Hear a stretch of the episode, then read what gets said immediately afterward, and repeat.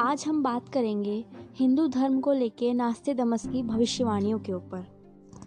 सबसे पहले हम ये जानते हैं कि नास्ते दमस कौन थे। नास्ते दमस एक भविष्यवक्ता थे, जिनका जन्म 16वीं शताब्दी में फ्रांस में हुआ था। दुनिया को लेकर नास्ते दमस ने कई भविष्यवाणियाँ करी हैं, जिनमें से 70 प्रतिशत सही पाई गई हैं।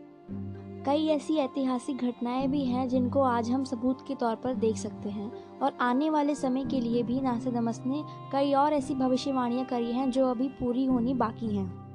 जैसा कि हम लोग आजकल देख रहे हैं कि धर्म का व्यापार कितना बढ़ता जा रहा है। यह कहना गलत नहीं होगा कि धर्म की शाख पर अधर्म का व्यापार तेज़ी से फैल रहा है। आजकल धर्म के संगठन देखने को मिलते हैं, जबकि धर्म सिर्फ़ संगठन तक ही सीमित नहीं है वह मनुष्य जाति में व्याप्त है। कई वर्षों से धर्म युद्ध हो रहे हैं और उनमें लोग मारे जाते हैं, जबकि धर्म हमें किसी को मारना या मरना नहीं सिखाता है। धर्म शांति सिखाता है। फिर ऐसा क्या हो गया है कि हर धर्म दूसरे धर्म की आलोचना करता है, दूसरे धर्म को गलत बताता है और अब धर्म धीरे धीरे आपराधिक, सांप्रदायिक, आतंकवादी संगठन बनता जा रहा है।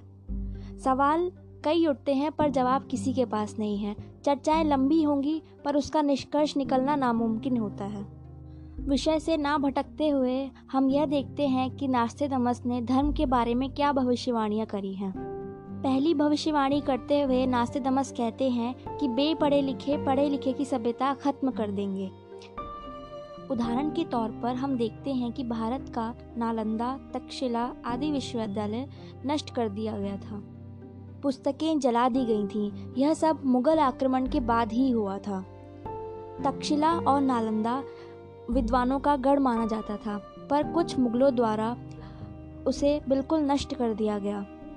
आज के समय में वह एक खंडहर मात्र है।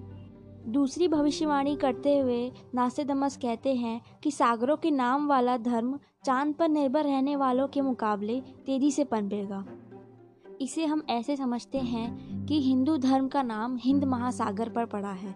जैसा कि इसमें कहा है सागरों के नाम वाला धर्म अर्थात हिंद महासागर हिंदू धर्म का जनक है।